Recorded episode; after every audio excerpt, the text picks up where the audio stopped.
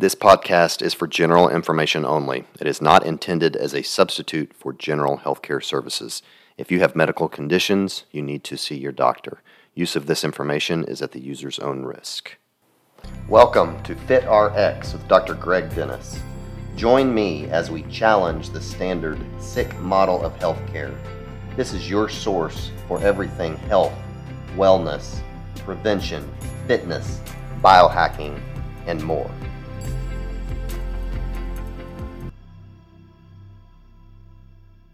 Hello, everyone. Welcome back to another edition of FitRx. I'm your host, Dr. Greg Dennis. Always try to find guests that I feel like will be informative and entertaining, and I feel like that this next guest is no different. Um, he is David Frost, who uh, is an uh, adjunct professor and health expert and now author of a book called Kaboomer, which we will be talking about today. Um, so it's titled Kaboomer Thriving and Striving into Your 90s. And so he has a lot of experience and expertise in helping people with their health goal, goals, especially more seniors. Uh, and I'm sure he'll tell us a little bit more about what he does. Uh, so, David, welcome to the show. Greg, thank you so very much. Uh, here we are, what, first day of December. Where is time gone? But uh, as we get older and we realize that life is full of experiences, we want lots and lots of them. Hence, one of the reasons I thought it was good to put uh, stubby uh, fingers to keyboard and come up with a book called Kaboomer. But thank you. Glad to be well, here. Yeah. Well, uh, expand on that a little bit. So I always like asking my guests just a little bit uh, more about them, and I know it's no small task to write a book, and so just tell us a little bit more about your experience, and then maybe your motivation in writing this book. Sure. I'll try to do the Reader's Digest version of a life, you know, uh, facing 69 years on this wonderful planet and those laps around the sun. I've done a lot of things, but try to, um, I had to have a start. So I was born in Vermont on a snowy Friday uh, in 1953. So I'm smack dab in the middle of the baby boomer generation, which till recently was the largest demographic uh, in the United States. Uh, and I was bred in New Jersey uh, the coast of New Jersey, just south of where Jack Nicholson and Bruce Springsteen cut their teeth in high school. Uh, I was honored to, in the Vietnam years, matriculate at the U.S. Naval Academy. So thank you, taxpayers, for funding my education. I hope you feel uh, you get your money's worth. I served in the Navy uh, and the Naval Reserve for 22 combined years, went into industry uh, for companies small, medium, and very large. And uh, about 20 years ago, I decided that perhaps I'd like to do what many people do, and that's try to be your own boss. So I uh, have formed a limited liability company called Well Past 40, which hopefully will help people in their middle ages realize that dogs, dependent divorces, work hassles, and uh, putting yourself second don't necessarily have to be. Uh, so that was why I founded Well Past 40. I blew out my spine and had spinal fusion surgery at the age of 49. So fuse your spine at 49. And that really was the genesis of me getting into the uh, personal training business.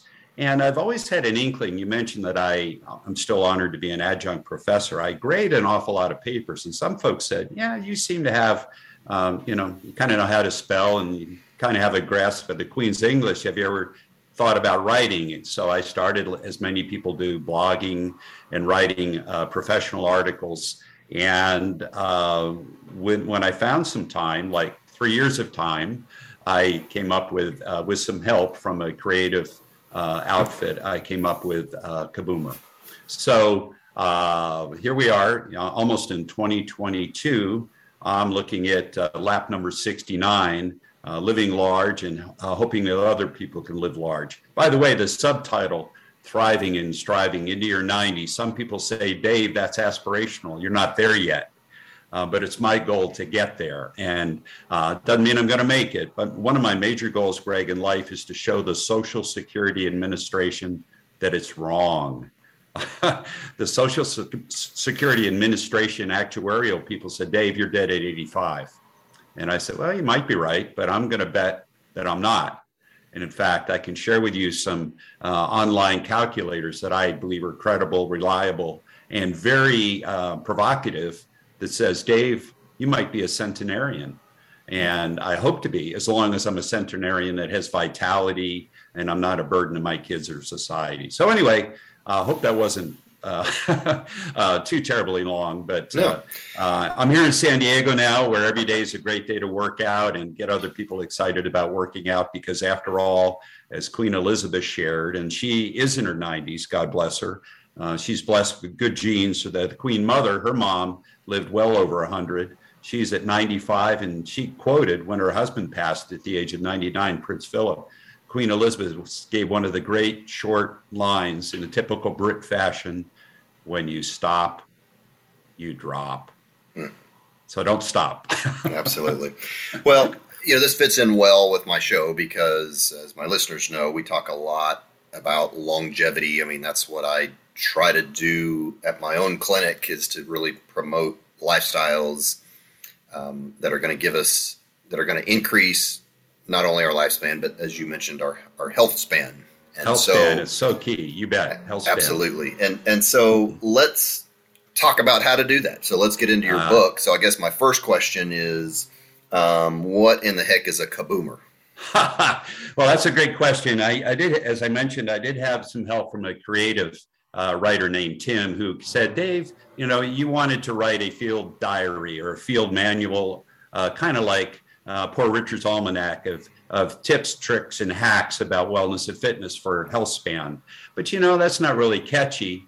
President Obama used the word kaboomer in a speech one time. So if you use Dr. Google, you can find that President Obama uh, used the word kaboomer.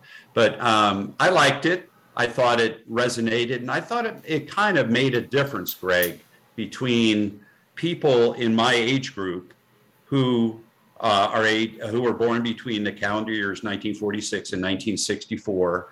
I believe there are almost 70 million of us still alive.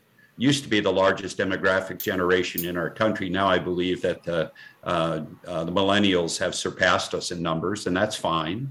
Uh, and by the way, OK Boomer is not, uh, well, I don't look down at Gen X or, or Gen Y, the millennials. I think they're our future. So that meme about OK Boomer, I hate it.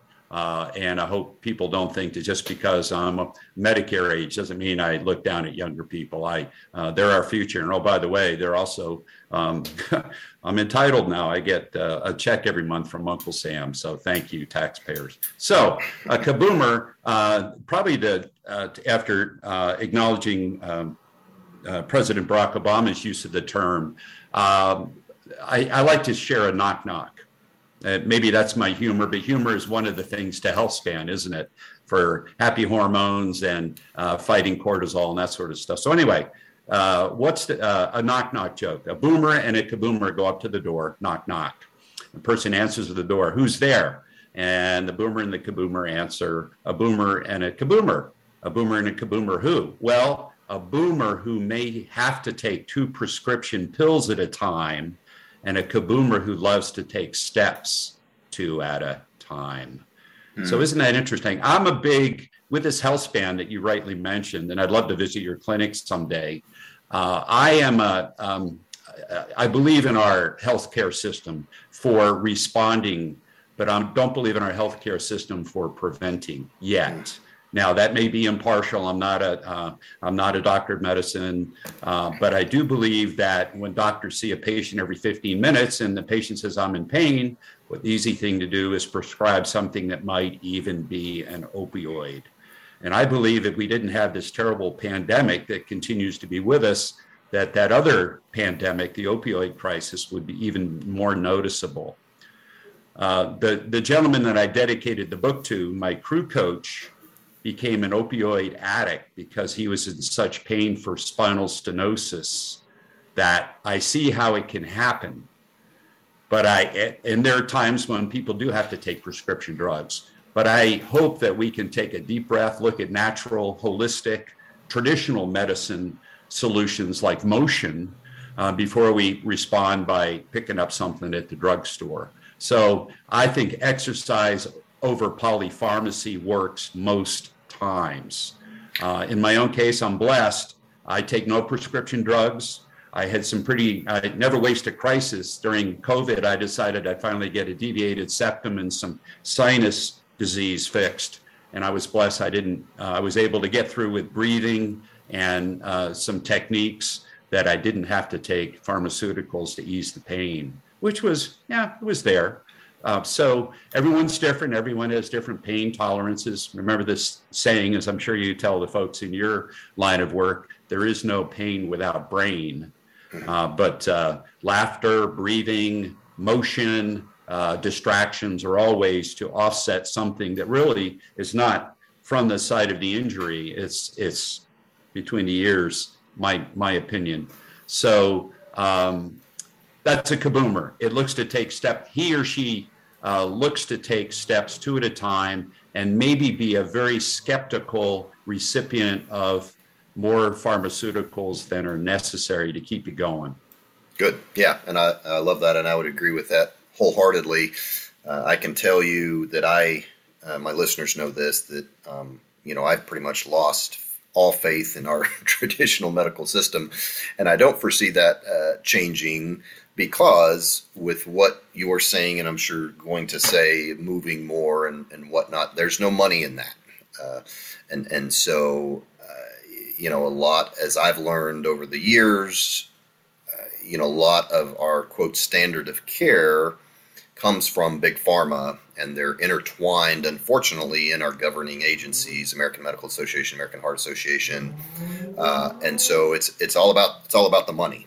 Uh, and and so I, I, don't think that that's unfortunately I don't think that's going to change anytime soon.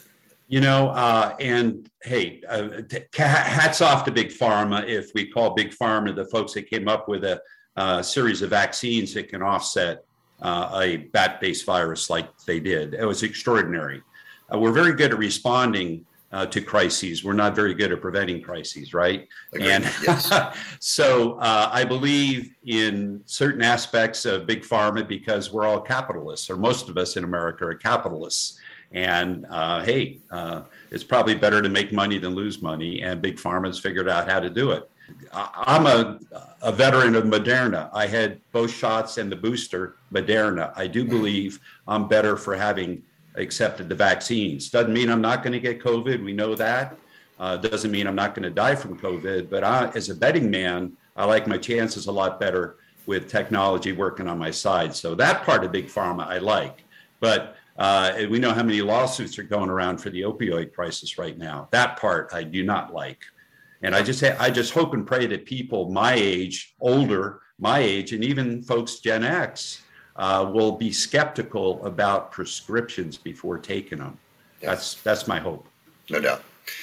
Well, let's get into these steps, maybe uh, about how um, you know we can increase our our longevity uh, especially in our elderly years. And so the first one you mention is stamina, and you say that ah. that's really the key to staying alive. And so talk about that. Yeah, uh, thank you. Um, I have a physical bank model. Most folks my age and probably your age think of uh, having a nest egg to last, maybe even to outlive us so that we can give something to our successors. So instead of a fiscal F I S C A L bank, I have a physical bank model and with seven elements, six positive, one negative, and I bet you can guess what the negative is cortisol and stress, chronic stress. Uh, but the substrate of that bank, a very firm foundation, I believe, is stamina for staying alive, as you mentioned. In fact, that same gentleman that encouraged me to use the title kaboomer came up with the term stamina. It's a compound word, it's a little bit cutesy, but the idea of stamina is that when you exercise your cardiovascular, cardiorespiratory system, you have a much better chance of making it to 90. Uh, we know that. And um, it, it, doesn't mean you have to run marathons or ultra marathons or those sorts of things. It means that you have to move to sweat most days of the week and hopefully doing something you enjoy. Uh, but uh, stamina uh, if we don't keep it, uh, well, what's the number one cause of death in America? Cardiorespiratory problems. Most of them are not genetic, most of them are acquired. Diet, lifestyle, uh, uh certainly hereditary is a factor. But that far exceeds COVID, that far exceeds cancer as the cause of morbidity in America. That's documented. So let's deal with that by increasing our stamina by moving regularly, five to six days a week. And oh, by the way, I advocate more than what our government does. Our government says two and a half hours a week of gentle to moderate motion to sweat. I bump it up and I say half an hour, six days a week. Take a day off to celebrate and miss it. But I say at least 180 minutes of, of light to moderate exercise. What is that measured by? Heart rate heart rate. So if you can be conversational yet move, it could be gardening, could be raking the leaves, and and soon here for many people in America, it's going to be shoveling snow, which is very heavy exercise occasionally. Um, those are great things to build uh, your your capacity to keep moving longer. Uh, when we if we talk about a couple S words, one is senescence, Greg, which is your body actually doesn't regenerate itself all the time. It's a powerful thing. Uh, most of our body regenerates itself in months or years. Some say the corneas don't, and some say a few other body parts don't regenerate. What you're born with, you die with. But generally, like our blood recycles every three months. Okay.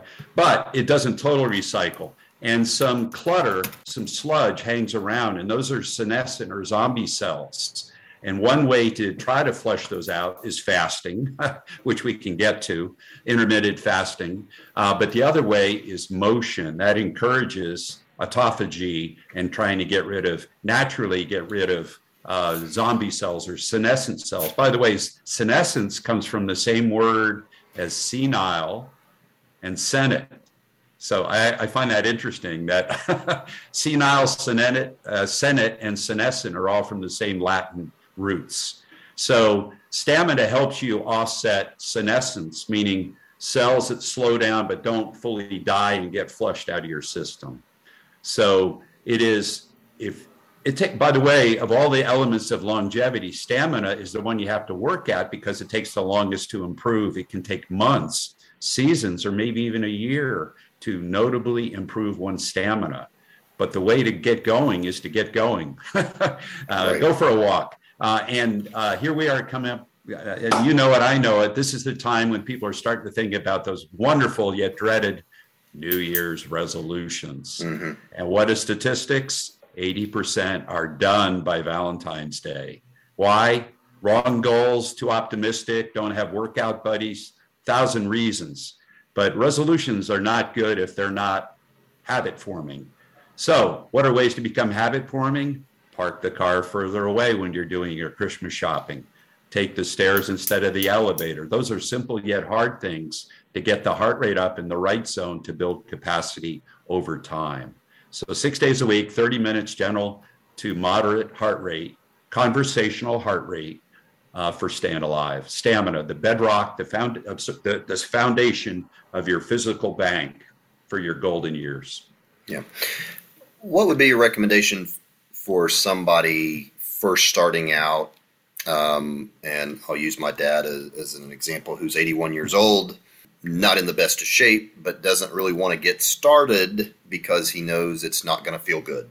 Um, he ah. knows it would be good for him, but it's that starting point that it, you know is it's just getting started because you know he knows it's not going to feel good what what is your recommendation for somebody like that and you know and th- and thanks to him because he's not a boomer right he's just a he's a young greatest generation type mm-hmm. right uh, he just misses being a boomer so he's a little older than us uh, mm-hmm. uh, me uh, so god bless him he's the greatest generation and he's seen a lot in his life and you know his generation created us so god bless him uh, two answers. Number one, I put a lot of faith in what a great American, a great actor, and a guy with a hell of a work ethic, Tom Hanks says. This gentleman was one of the early COVID. Um, he, he was in Australia. He, his wife and he contracted COVID, survived, even though he's diabetic. He's got a work, work ethic that just doesn't quit. He's in more movies than I, I believe any mortal should be. uh, but he says, do the work if you realize the end game, and for your dad, uh, I would share that it's it's science backed and sweat based. That even starting at the age of 81, he can build functional strength, he can build capacity, and he can still add uh, sunrises and sunsets to his life, and maybe a couple more laps around the planet. you can build strength, which we haven't gotten to yet. Uh, but if you don't start building stamina now, it gets harder as you get older, but you still can. Mm-hmm. Uh, so, uh, number one, Tom Hanks says do the work. But number two, let's not make it work. Let's not make it drudgery. Let's make it fun. Um, one of the great things for extending life is not just moving, but it's being social about it. Uh, one of the reasons I love crew is the, the camaraderie of a, a boathouse. That that uh, that's you know um, if you all kind of suffer together, it doesn't seem like suffering. Uh, so, uh, is there a perchance your dad has a workout buddy, or he has you as a role model, uh, or if they're grandkids or nieces and nephews that uh, want him to play with them, that he can get off the ground without using his hands, and he can he can uh, roughhouse with them a little bit because he's young at heart and wants to.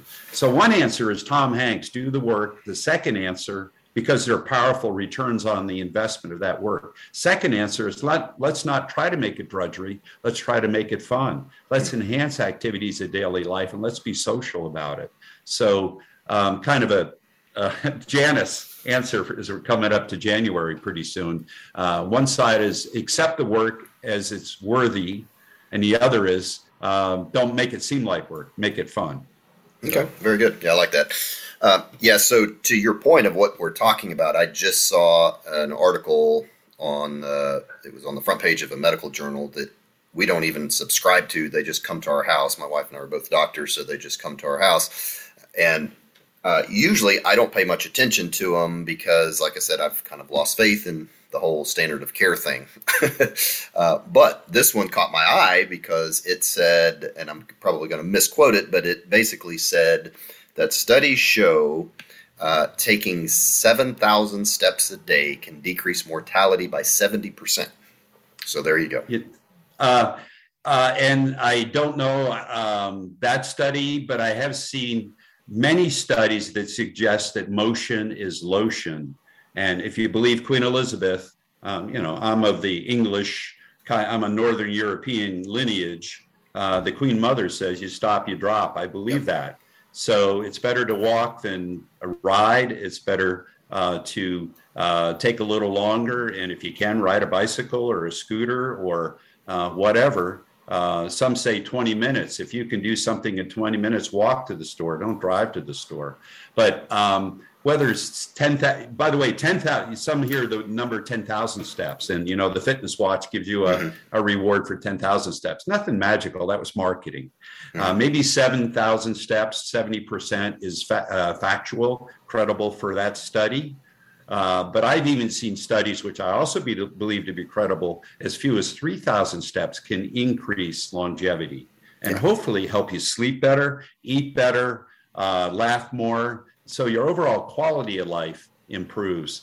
Uh, when I started getting really serious about fitness in the Navy, uh, the Navy told me to get fit and stay fit. Um, people said, "Why are you working so hard? Why are you a marathoner? Why are you why do you want to aspire to run the Boston Marathon?" I said, "Because it's there, and you feel good. You get a runner's high. My body can generate morphine-like endorphins by moving to sweat for long periods of time. I like that."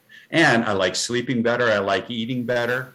Uh, it's good stuff. Yeah, Dave, but you may only add two years to your life. And I said, okay, I don't believe that. But if that's true, those two years are going to be quality years. Now, what we think, it's much closer to 10 years for reasons that include the brain, not just your muscle and cardiorespiratory improvement, but the Salk Institute here in San Diego, Rusty Gage and his teams have shown that aerobic exercise, at least in mice, which we share a lot of the genetic makeup of, by the way, um, their exercise helps them offset dementia related diseases, Alzheimer's, and other terrible uh, facts of aging.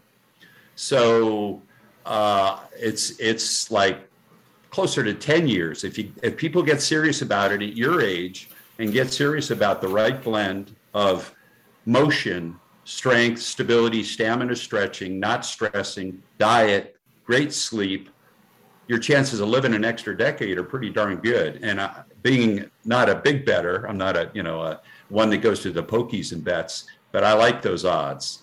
Whether it's two years or ten years, if those are quality years, I'm gunning for them. And I want to prove the Social Security Administration wrong. So circle back in 16 years and see if I'm still um, still nattering about thriving right. and striving.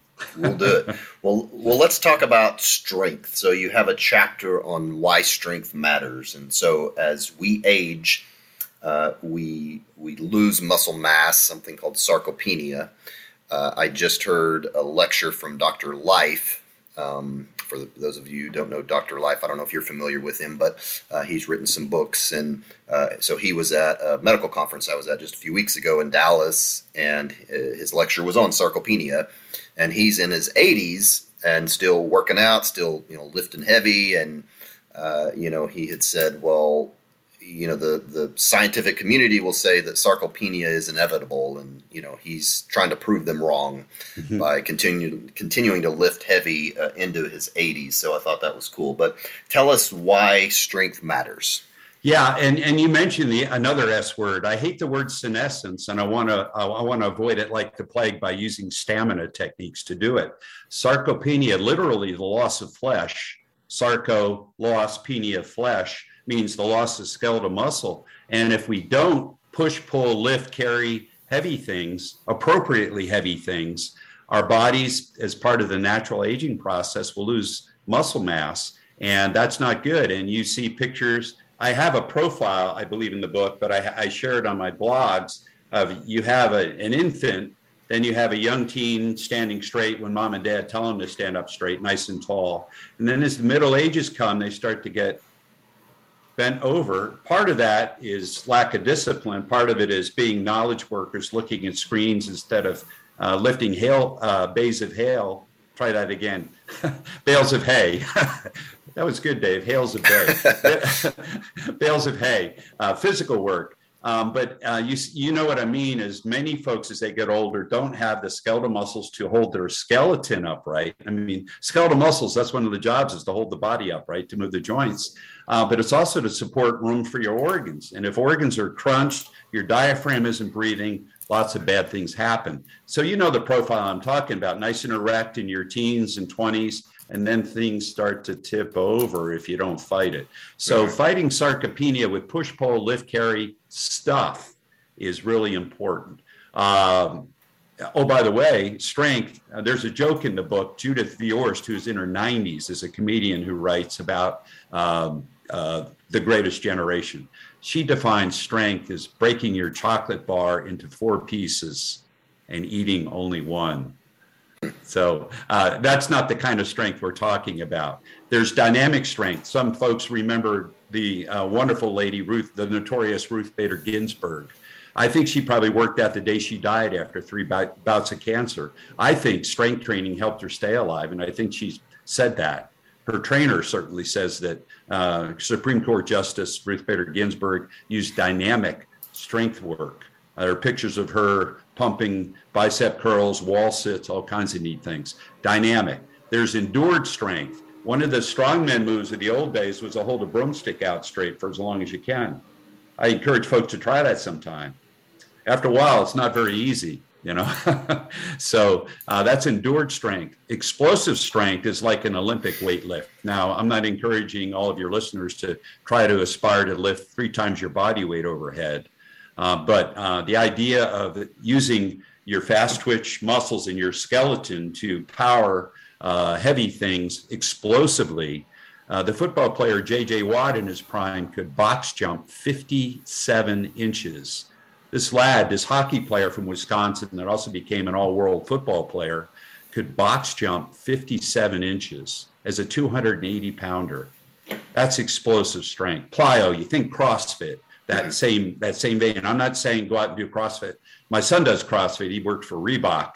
I don't do CrossFit because I'm concerned about injury, and I row. I'm more interested in endured strength and power than I am about explosive strength. The last one is peak power, and that's lifting the heaviest thing you can one time. Um, the king and queen of weightlifting is the dead weight lift, or what we now call the deadlift. The record is over half a ton. It's 1,106 pounds. It's done by the guy that was on the Game of Thrones, the Scandinavian who's 400 pounds and admits that he's not natural. Mm-hmm. Uh, he's a freak. He eats 9,000 calories a day or something ridiculous. But he picked up a half a ton in one lift. That's peak power. Mm-hmm. I'm not interested in peak power. I'm interested in uh, uh, endured and dynamic power primarily in my stage of life. So, why is it important? I, I kidded about Judith Viorst, but how many folks that we know, perhaps your dad, hopefully not, has trouble getting a jar open? Grip strength is a mark of longevity. Mm-hmm. And there is a what I believe to be a very, very valid statistic. Those that had strong grip strength did not die as much as weaker people from COVID. Isn't that interesting that the ability to uh, open a jar of peanut butter correlates to fighting off a virus. I believe it to be a valid study, and, and I can find the reference if uh, um, there's a skeptic. And, and people should be skeptical. I try to not share things that I um, don't believe are science backed and sweat based. Uh, but one of the marks of strength is grip strength. Another one, as I shared, is getting up from the ground without using your hands. Uh, another one is how many press ups you can do or push ups. These are Mayo Clinic um, benchmarks for gender and decades of age, you know, 50 to 60, 60 to 70, 70 to 80. Um, so uh, it, as you mentioned earlier, and you probably saw me nodding my head, it's health span, not lifespan. Hopefully, they're both going to be longer and better. Uh, but quality years are more interesting to me than you know being a gub gub uh, old person that can't get up from the sofa and you know have to be helped and use a walker and that kind of stuff. So I'm, I'm going to ask a similar question as I did earlier, as it relates to strength. Mm-hmm. How does maybe an elderly get started with that if they haven't been doing anything? So it's easier to to tell somebody, hey, just get up and move. Try to get 3,000 steps a day, 5,000 steps a day to where they're just walking. They can walk with a partner. But when you start telling them, hey, you need to increase strength and start doing some push-ups and lift things over your head and you know go to the gym. That's a harder sell. And, yeah. So where does somebody start who maybe hasn't been doing any of that kind of stuff? Yeah, back to the medical profession that we kind of uh, chatted about a little bit, and and you mentioned that uh, your better half and you were of that uh, field. Um, another mark of strength and longevity is how many times an adult can get up from a chair in one minute by powering up with the quads and the glutes, not by leaning forward and rocking as many older people do. That's a valid uh, test that many uh, doctors use as a primary test of general livelihood of an adult. How many times can you get up and down uh, from a chair? Just you know, sit on the forward edge of a chair, rise up, get down, rise up, get down in a minute. And how do you do against other women and other women of your age or other guys of your age? that determines in a very big way whether the doctor's concerned about your cardio health and strength or whether you're, um, you're whether you're decent good or great. And i'm hoping that many people aspire to realizing that there's an athlete in every one of us. Uh, bill bowerman the inventor of the nike running shoe which we now know you know became bigger than life with nike um, he said effectively if you can get up from a chair and breathe you're an athlete so back to your dad and to other people, where to get started. Look at the mirror every day and say, I am an athlete. And what do athletes do? They challenge their bodies. The whole point of strength training is to overload and regain and realize mind and matter how much stuff you can push, pull, lift, and carry. Um, if folks are now that we're traveling, and hopefully this won't be shut down with this Omicron nuisance, um, do you help someone else lift a heavy suitcase? Everyone overpacks their suitcases now, right? Because they don't want to check baggage. But can you not only lift your suitcase up, but can you help a, uh, someone else lift their suitcase without hurting your back? Those are functional things that measure one's quality of life. Uh, am I self sufficient or do I need help? Uh, can I get out of the car? Uh, can I open that peanut butter jar? Uh, can I play with the grandkids? Can I get up from the chair without leaning forward and you uh, and that sort of thing. So much as with stamina, the point is to realize that you're an athlete and then start to act like an athlete. Do stuff, not concede. You know, there's a quote in the, you know, there are a fair number of quotes in the book, but I, I choose platitudes wisely, hopefully. I think I do. But Henry Ford said, um, whether you think you can or cannot, you're right. And I would like the athletes to acknowledge, yeah, let me give that a try. I think I can. Well, if you if you missed the mark, at least you tried. Um, but that to me, that's really really important to not concede what people tell you because Madison Avenue and Big Pharma wants you to take a pill to feel better. I say move. Uh, I think most people realize when you move, you do feel better. You sleep better. You eat better. You don't stress you get some sunlight and and that helps with immunity fighting too so strength is push pull carry lift stuff that's heavy enough for you to offset loss of skeletal muscle by the way people in our 80s can build strength there are small studies but credible scientific backed studies that people can build arm and leg strength even into their 80s dr levitin in Successful Aging. Uh, it's a pretty well known book. Dr. L E V I T A and Daniel, I think it's Daniel Levitin, uh, gives me an equation. I'll paraphrase physical motion equals mental health. And what better part of successful aging than your brain? What enables that? There are many things. But one is motion, and there's no better thing of motion than moving heavy stuff. If you go for a walk, hey, Dave, you said stamina. Yes but can you carry something in your hands to add a little resistance training as you do your gait?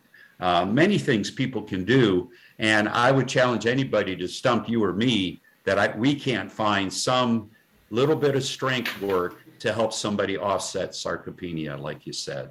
Yeah. Okay. I like it. You talk about accident insurance. What is accident insurance?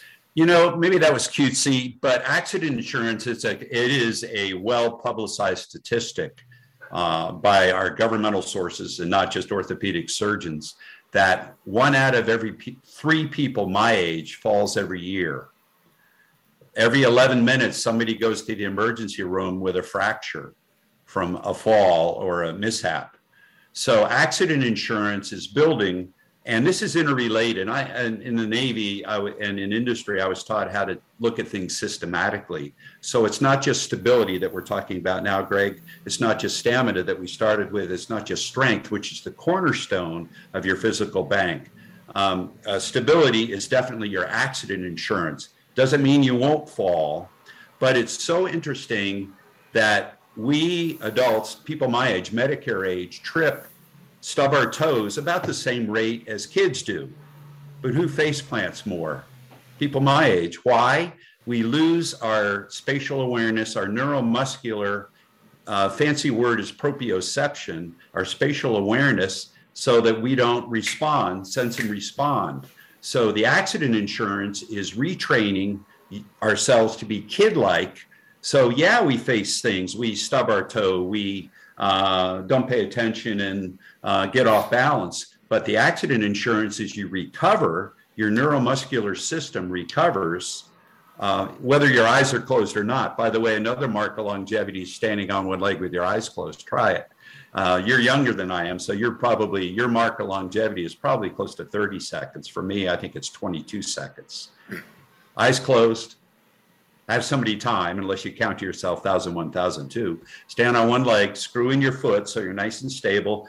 Deep cleansing breath, tighten the core, and see with your eyes closed if you can stand on one leg. Kids do it all the time. Mm-hmm. Kids will stand on one leg, rub their belly, pat their head. You know, um, great athletes brush their teeth with the other hand.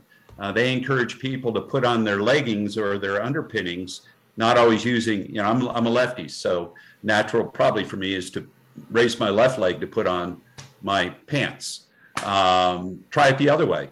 Do things unnaturally so that you can be kid like for your accident insurance to avoid falls. And as I said, systematically, if you did happen to have a fall, you've got more muscle to cushion your body and your joints so you don't break them.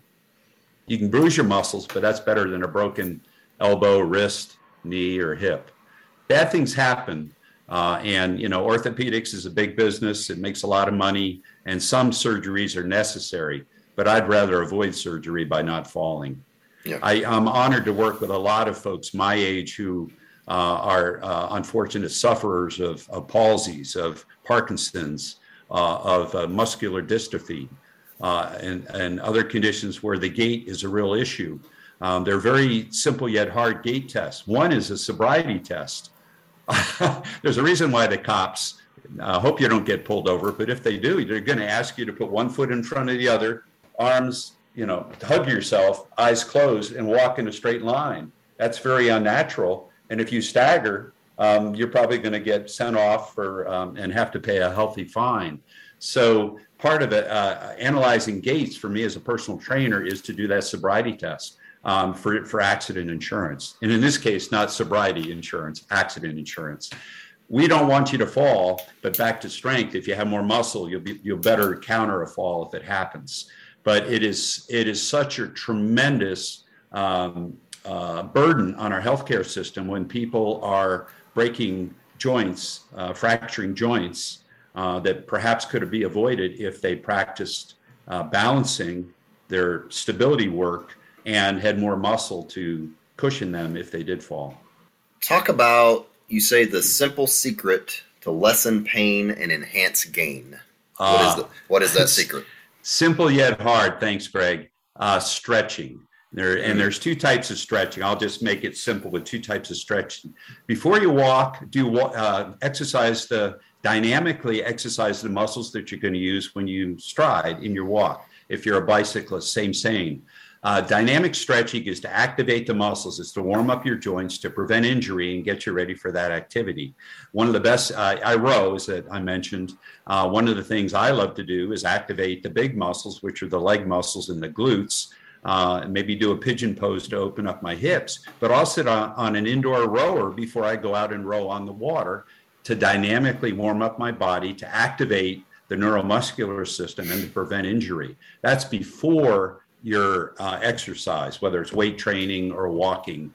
Um, then, after exercise, is the time that you statically stretch for a period of, say, 20 to 30 seconds. There's some d- discussion that longer stretches really don't add too much more. But that is when you're, believe it or not, again, there's no pain without brain. A lot of stretching, whatever it is, a static stretch, whether it's touching your toes, uh, a good morning uh, pose and hold, uh, to worship the sun, holding for 20 seconds with mindful breathing, that is to condition your mind to deal with discomfort. And that is simple yet hard way to lessen pain. When you're sore, you stretch almost always, unless you have a severe trigger point, you almost always feel looser and better. So it's it's a you know it's a it's a title, but it truly is stretching is done by world class athletes and Joe Sixpack to feel better when you're sore. And we want you to get sore, by the way. Uh, strength training to avert sarcopenia means you have to tear your muscles a little bit. Uh, to, and they get sore, your body senses and responds, restores, recovers, and rebuilds a little bit thicker, a little bit longer. But stretching is that chapter, and it, it does tie in with stability, it does tie in with strength, it does tie in with stamina. But I would encourage folks to remember that there are really two types of stretching uh, and three body planes. But the two types of stretching is do something dynamic, not bouncing, but increasing the range of motion gradually to activate your neuromuscular system and hopefully to warm up your body and avoid injury. After, in your cool down, um, is a great time to uh, do static stretching, hold a pose, a hurdler stretch, or uh, the world's greatest stretch, or something like that. Uh, and some people say, Dave, how about uh, what they call self myofascial release using a roller? Um, occasionally, you'll get trigger points and bumps in your muscles because of uh, overuse. Uh, so, stretching can help some. Uh, massage can help certainly if people can afford an occasional massage, but a, uh, a good foam roller can also help in cool down. Um, with this thing called SMR, self myofascial release. So, long winded answer uh, reduce pain um, and increase gain. Stretching is huge. Uh, if you see that, um, if you ever go to a ball baseball game, America's pastime, maybe not in Oklahoma, but uh, but America's pastime, you see those athletes stretching dynamically a lot. The hamstrings, the things that make them run and and reach and catch and bat. So stretching is uh, the simple yet hard way uh, to improve your gains and and lessen pain. Absolutely, yeah. Okay. Uh, I'm going to kind of combine these next two, but sure. you've, you've, mentioned cortisol a couple of times, and that shouldn't be uh, that term. Your word shouldn't be foreign to my listeners, but um, and and you know, of course, cortisol is our stress hormone. Uh, and then I'm going to kind of combine that with sleep. And so talk about, uh, you know, because you have some chapters, you call it stress steals years and cheers. And then you have another chapter on sleep. But talk about the importance of minimizing uh, stress. And then also, uh, obviously, everyone knows sleep is important, but maybe give us some tips on how we can get better sleep. Well, yeah. Uh, by the way, that's one thing where our wonderful government has, I think, invested wisely. There's an, a site, a government associated site called sleep.org, where simple yet hard things for getting to sleep easier, having more deep sleep, having the dreamlike time when your brain recovers, that amazing chemical computer between our ears, and then having the delta wave portion to help you wake up the next day ready to go for the next workout. So, by the way, cortisol is one thing that impacts sleep, isn't it? If you're stressed about life, uh, the dog, the dependents, uh, the kid moving back home, um, you know, the financial markets, if you're stressed about those things, your mind is going a mile a minute and you're not ready for deep sleep. So, you don't restore, rebuild, recover, and generate the happy hormones. Uh, I, I read the four, I mean, there's many, I don't know how many tens of very favorable hormones that our bodies naturally generate. Um, but the title of the sleep chapter, and we'll get back to cortisol and stress, but the title of the sleep chapter was intentionally Mimic Morpheus. Morpheus that little Greek nymph that used to sneak into bedrooms and have fun. Well, bedroom, you should have fun. uh, it shouldn't be a stressful place. It should be a happy and restorative place. Uh, but believe it or not, Morpheus and morphine come from the same word root. So the idea of morphine as a, uh, in this case, that's obviously not a natural one, but the runner's high can generate a morphine like endorphin. That's one of the four uh, happy hormones I'd like to talk about dopamine, D, O, oxytocin, the hugging or love hormone, E, endorphin, the runner's high or endurance one, and then serotonin, which is mostly um, if you're relaxed, your gut produces, and it, it's enhanced by restorative sleep. D O E S. Uh, so does DOES is how I remember the very positive things that we need our body to generate those hormones, those happy hormones.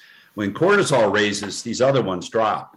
So what we'd like, unless you're being chased by uh, a wild um, Mustang, uh, out on the range or I'm be, I go in the ocean. Believe it or not, the water here was 62 degrees yesterday. We're, we're unseasonably warm. Let's say I go in the ocean and a great shark is headed my way. I want cortisol and adrenaline episodically, but I don't want chronic cortisol because that causes many bad things inflammation, uh, loss of sleep.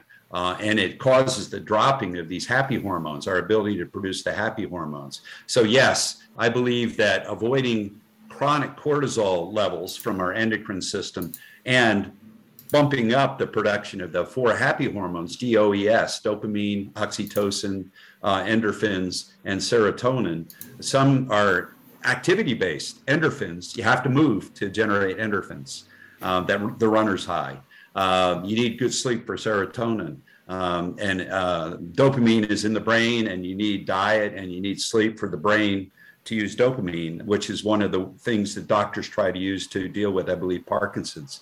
So those four happy hormones, DOES, are uh, the things you want on the seesaw of life. You want happy hormones to be pushing down the other side of the seesaw, which is chronic cortisol levels. We need them for, uh, we need adrenaline and cortisol for tough times, fight or flight. But we want your listeners and we want you and we want me to spend more time feeding and frolicking with the happy hormones than fight or flight with cortisol and adrenaline chronically. For, for sure. Uh, and related to sleep, uh, obviously, sleep is important. You know, I tell people all the time, you know, get in a, a sleep routine, you know, get off the computers to minimize blue light, sleep in a cold, dark room, uh, get sunlight during the day. I mean, these are all just some some sleep tips. What do you have any other tips in the book that you recommend to get better sleep? Yes, uh, and by the way, uh, you I think you your listeners and and you have sensed that I like to be a naturalist. Yet if you cannot get restorative sleep with all these suggestions, uh, either getting enough sunlight so your body produces melatonin on its own. Um, one of the few times they've taken a prescription drug, I was not sleeping. I was trying to lead a major fundraising effort and I was stressed out. Cortisol was up, happy hormones were down. I was not sleeping. I went to my sleep professional. Uh, full and open disclosure, I have a sleep disorder like almost one third of the people my age do called apnea. Mine is obstructive sleep apnea. So I went to the gentleman that diagnosed me and said, You, you either need surgery or you need to use uh, a uh, breathing apparatus called a CPAP, or you're probably going to die prematurely. I said, I don't want to die prematurely. I'll take the, you know, I'll take the uh, the air machine, the ventilator, the CPAP. But anyway, that sleep professional said, Dave, let me prescribe the tiniest prescription Ambien that I can. You cut it in half, put it under your tongue before you go to bed, and see if that helps you get the restorative sleep you need. So I, the naturalist, said sleep is so important to mimic Morpheus that I say go find a sleep professional to find out what it takes to get restored to sleep. And I must acknowledge someday I'm going to try to find the right wonderful lady to write a book with because I can only describe what I read about what ladies go through uh, from childbearing on through uh, postmenopause. Their sleep is much different than ours, of course, Mars and Venus. So um, uh, I, I can say uh, yeah, uh, screen, warm bath, cold. Believe it or not, a cold shower does about as good for you to relax you uh, as an Epsom salt warm bath 90 minutes before bedtime. Try not to work out too late at night because your heart rate is naturally elevated. If you're a moderate social drinker, try not to have a nightcap because it takes six hours for your body to metabolize alcohol. And if you have a nightcap, you might wake up at three in the morning. And I'll tell you that that's me. Red wine, uh, if I have it, you know, after dinner, six to seven hours later, I'm awake. It's just the way my body is. It's trying to metabolize that alcohol as fuel, and it does. So uh, those things are simple yet hard. Uh, screen time, uh, make the bedroom for play, not for watching television. Uh, try to, uh, one thing that uh, a wonderful author, Dan Pink, suggests, write down what you, the top things you need to do tomorrow before you go to bed so your mind isn't thinking about them all night. You put them on paper and they're done. I mean, the work isn't done, but you already, you don't have to, your mind doesn't have to swirl around and deal with those things, Greg. Um, so write down tomorrow's top priorities before you go to bed is, is a wonderful thing. Um, but sleep is so important. Hey, Dave, how much is enough? Every individual is different. And it's not just the total time. In fact, there's some studies that say if you sleep too much, that's bad. But if you can go to bed in a habitual time, like you mentioned, Greg, and get up without an alarm, you're probably about right. And for most adults, that's about seven hours, not exactly, but for most it is. As long as you have a good percentage of deep sleep, a good percentage of REM sleep, rapid eye movement sleep, when you dream and when you, your brain re-energizes, um, those are those are the important things.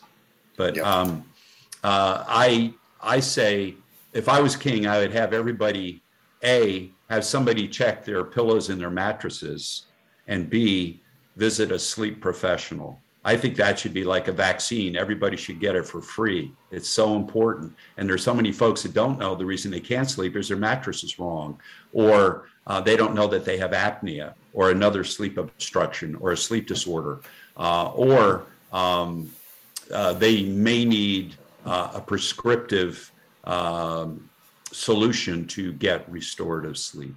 It's it's so powerful, and sure. um, I'm not um, uh, an appliance. Can't I? I'll call this ring an appliance. There's another one, uh, but this is pretty good. This is an Oura ring, and not, yep. uh, if I can say a trade name, uh, O U R A ring. It does a darn good job at me- uh, measuring heart rate variability which tells me whether I'm ready to work hard tomorrow. Mm-hmm. And it's interesting, the higher the number, the two halves of our parasympathetic system, when they kind of butt heads, and the more they butt heads, the more the variability uh, between our, our heart rates. And the higher the number, the more rested you are, believe it or not. Um, so um, this does a very good job at that. But it also, like other appliances, uh, and there are many that you wear on your finger, on your wrist, um, or maybe even a bed can do it. It measures the quality of your sleep for those three things deep sleep, REM, and delta wave uh, parts of your sleep, which are so important.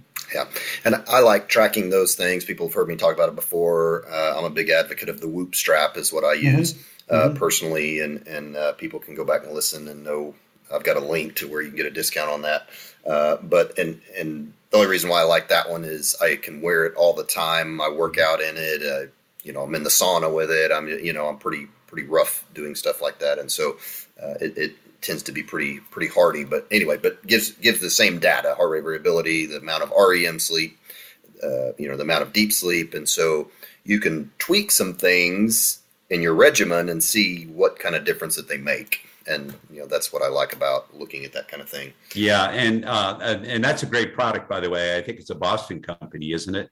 Uh, and uh, I just happened, uh, one of the nice gents that interviewed me a year and a half ago said, Well, the NBA is using this ring uh, you might want to check it out. Uh, and by the way, I got shingles, even though I'd had the vaccine six weeks ago, I got shingles. And uh, so just because you get a vaccine doesn't mean you won't get uh, the virus again. Uh, but you know what? I, I, went back and looked. My heart rate, my body temperature, things mm-hmm. were not right for two days yep. before the very typical shingles rash broke out. So uh, yeah, biofeedback is it can't do the work for you to get fit in strength, stability, stamina, stretching, but it does help you trust but verify the quality of your sleep and your readiness to work out. So there's some great products, uh, yeah. and um, uh, and some folks have their favorites, or some pe- people with Christmas coming. Uh, unfortunately, most of them are pricey, and many of them are now subscription model based. Mm. But hey, your health is pretty important. Yeah. Uh, I, I heard a study recently when people were dying from COVID, uh, and I don't know if this is totally scientific. Uh, the average American is worth $10 million. And if that's true, maybe it isn't, but I mean, it's, it's a big number, right? Mm-hmm. Uh, education, you have to feed, you have to clothe, you have to house, you have to get them around in cars or trucks or whatever. 10 million bucks, yeah, an appliance may be expensive, but if it helps you achieve that $10 million, it might be worth it if you take a look at the long view. For sure. Okay. I'm going to skip the next chapter, which talks about eating clean, and not that that's not important. It's probably one of the most important things, but uh, the, you know that shouldn't be anything new for my listeners because we have talked a ton about nutrition and eating clean, and I harp on that all the time. And so, for sake of time, uh, and you can say a little bit about that if you want to, but for sake of time, I'm going to skip to your your last chapter, which you talk about cool down. Um, so, what do you mean by cooling down?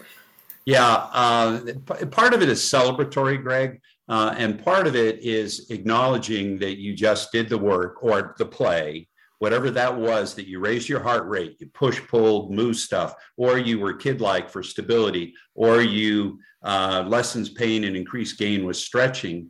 Honor um, you know, there's a great, uh, there's a little bit in the book about, hey, you know, I wouldn't recommend starting to drink alcohol uh, but you know, the 19th hole after a round of golf, or uh, maybe a, a, glass of wine after a pickleball or or tennis match may help you be social. And we know that social is part of longevity and super aging. So the cool down is to celebrate either you did the work or you had the fun. Uh, and uh, and you get ready to do it again because this is a journey of successful habits, and we should think it's cool. We shouldn't think it's a hassle. So the cool down, it's just to try to put it all together, breathe deeply. Uh, and uh, of course, folks know how important deep breathing is to mitigate cortisol uh, and to work in stressful situations. Navy SEALs uh, practice a lot of time breathing uh, to get their heart pressure. You know, snipers uh, spend a lot of time working on things. And I say, don't be a sniper, but learn how to use mindful breathing so that you get relaxed and in a in the flow zone. So the flow zone may be my final answer to your question about the cool down, and that is it, you're in a wonderful place when it didn't seem like work. Hey, I did something good for me uh, because I'm active. My better half uh, thinks I sleep better. Uh, I eat better. I don't eat crap. Uh, and maybe I'm going to wear out instead of rust out, as Jack LaLanne has on his headstone. Isn't that cool? It's better to wear out than rust out. So the cool down period is a celebratory period, maybe with an adult beverage, but I don't encourage people to start drinking to get fit. Uh, but we do know that generally people that um, you know maybe have a glass of wine or a beer maybe five nights a week tend to live longer. It might be the social aspect. It might be you do get a little boost from the red wine and the polyphenols or the resveratrol as a life enhancer, maybe, but maybe not. But you know, um, teetotalers, God bless you. I happen to occasionally have adult beverages. Not after I teach, by the way. I, I taught last night. I got home at 11 p.m. I just went straight to bed. A nightcap at 11 p.m. is not good Yep. uh, for staying staying asleep. So that's the cool down chapter. Yeah. Okay. Uh, so the book is Kaboomer, Thriving and Striving into Your 90s. Uh, your website is wellpast40.com. I know they can get the book there. I'm assuming they could also probably get the book on Amazon. And where other uh, any other place that fine books are sold, you bet. Uh, Okay. You know the Barnes and Noble, Target, uh, all those chains. Uh, there's only one place that publishes uh, print uh, that I know of. That's uh, Ingram or what's now called Lightning in either Tennessee or Kentucky. So wherever you find it, it all comes from the same place if you order online. So Okay. um, yeah. So Okay. any any fine bookstore. Very good. Uh, well, as we wrap up, I always ask my guest if they could give us one health tip that would make us healthier today. What would you say? because we're approaching the holidays, enjoy the holidays, yet do not put on two pounds that you never take off again, like most Americans.